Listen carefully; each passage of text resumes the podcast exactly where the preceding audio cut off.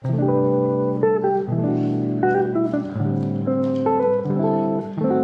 are here. WA Radio. ワーレディオ川瀬直美アンドレア・ポンピリオン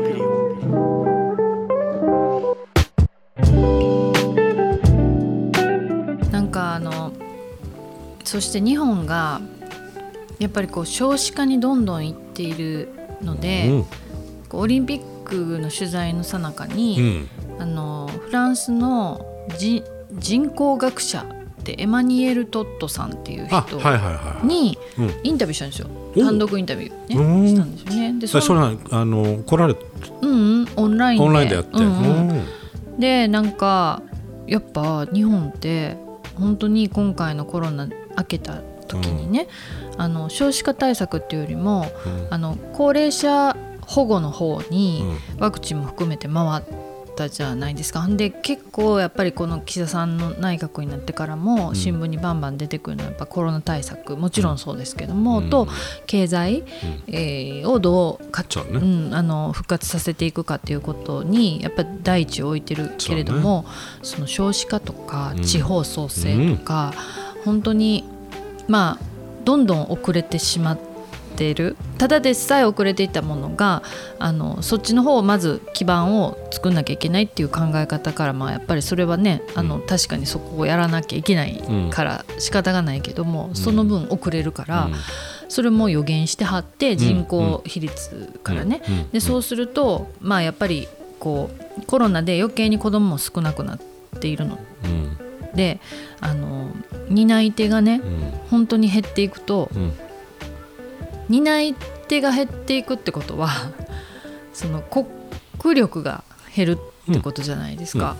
なのでやっぱりその移民の方たちうん。に頼らざるを得なくなるとか、うん。その労働力として、うん。うん、どんどん高齢化していく間から。違いないよ、うん。でそこは本当国家の衰退につながると思うって予言してるんですよ。うん、予見どころか今のデータでいくと、実際今世紀の終わりには、うん。日本の人口はもう今の半分になってるっていうリアリティがあるんだよね、だけど実際じゃあ国を運営していく上でやっぱそれなりの人口がある程度必要だし、そうね。そういうふうなのを世の中にしてしまったじゃあじゃないからね。うん。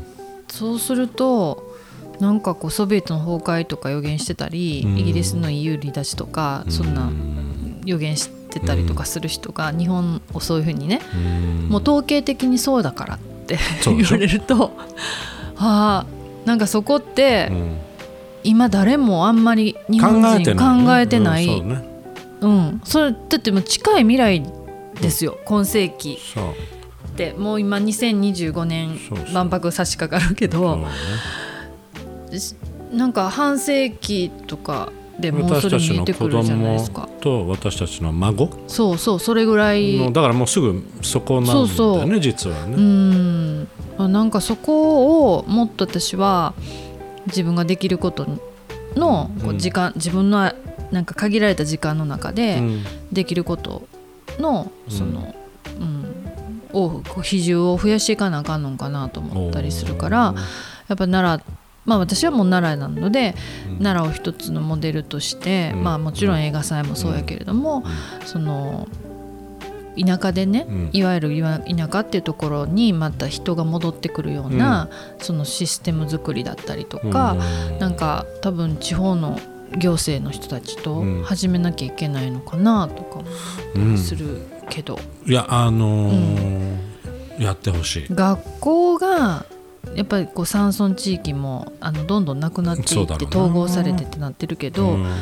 なんかそこの活用だったりとか、うんうん、あとなんかうん子育てなんですよね、うん。やっぱりね、うん。そこがもっと充実した形で、うんモデルケースを作れれば、うん。あのたくさんのお金が必要なわけではない。なうん、なんかうん。達成感だったり充実感だったりとかってする暮らしのね暮らしのその、うん、ありようをあの提案するとかね。うん、だからね。家族をオランダに移住させたじゃないうん。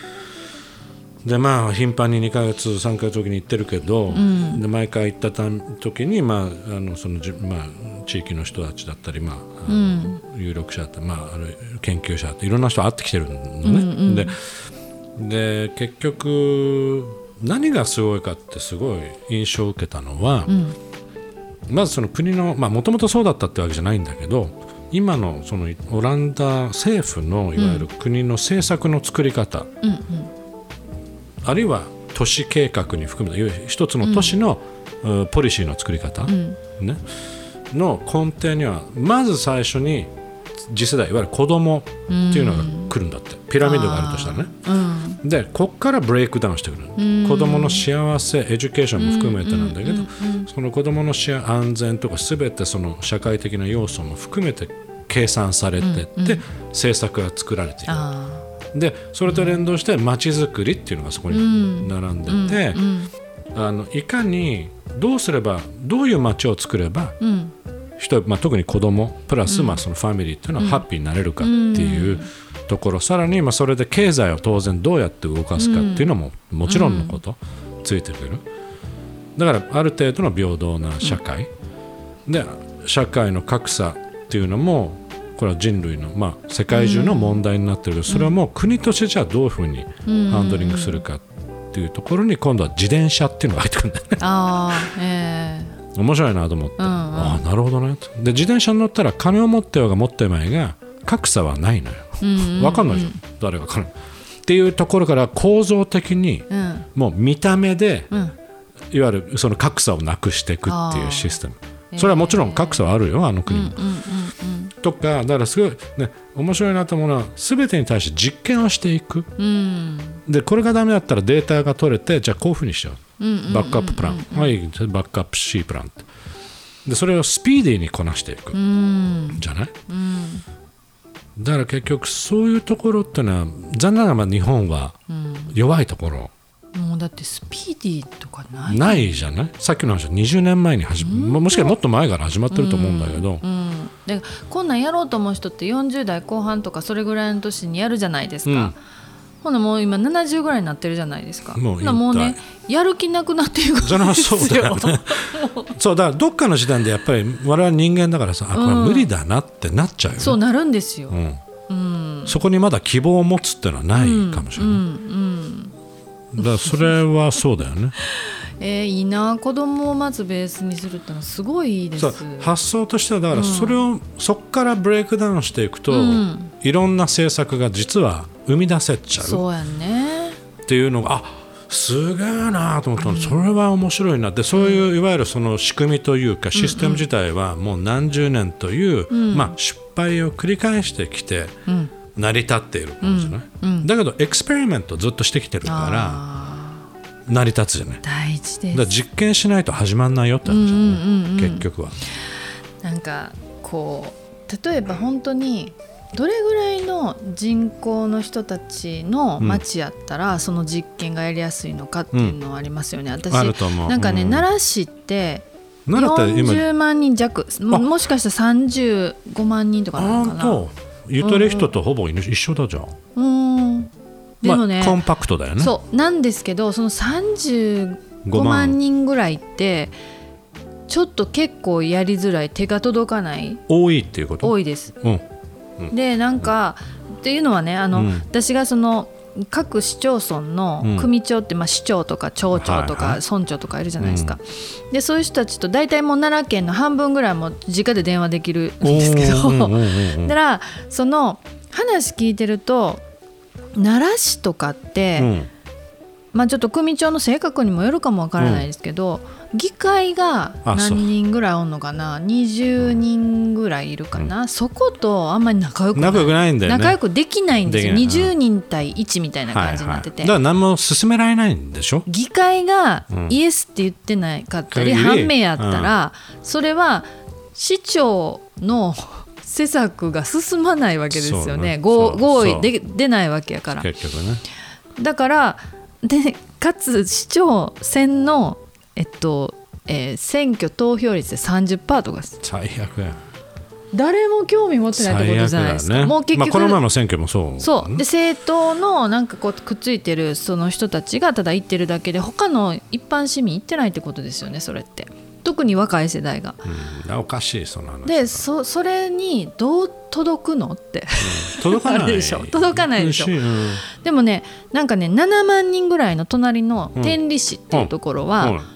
結構もう市長が歩いて回れるんですよ。はい。ではい。なんかの団体とかにこう行って、うんで話するとやっぱりそこが動き始めるから、うん。もうね何期目かな？3期目ぐらいやけど議会はもう一切反対しないし関係性として、で、うん、とそういったこう町からのうん。反対意見ももうほぼなくなって最初はねうん。保守の人がいて、うん。もう割とおじいちゃんみたいな感じの人がいて、ポンって30代が来たから割とこう反発があったんだけど、うん。もう丁寧に歩いて回りはったらもう今ね3期目で太鼓判なんか誰も出なかっあすごいね。た、うん、でね、うん。それはね片野市うん。大阪の片野市ってとこも大体7万とかそれぐらいうん。10万人弱なんですね。うん。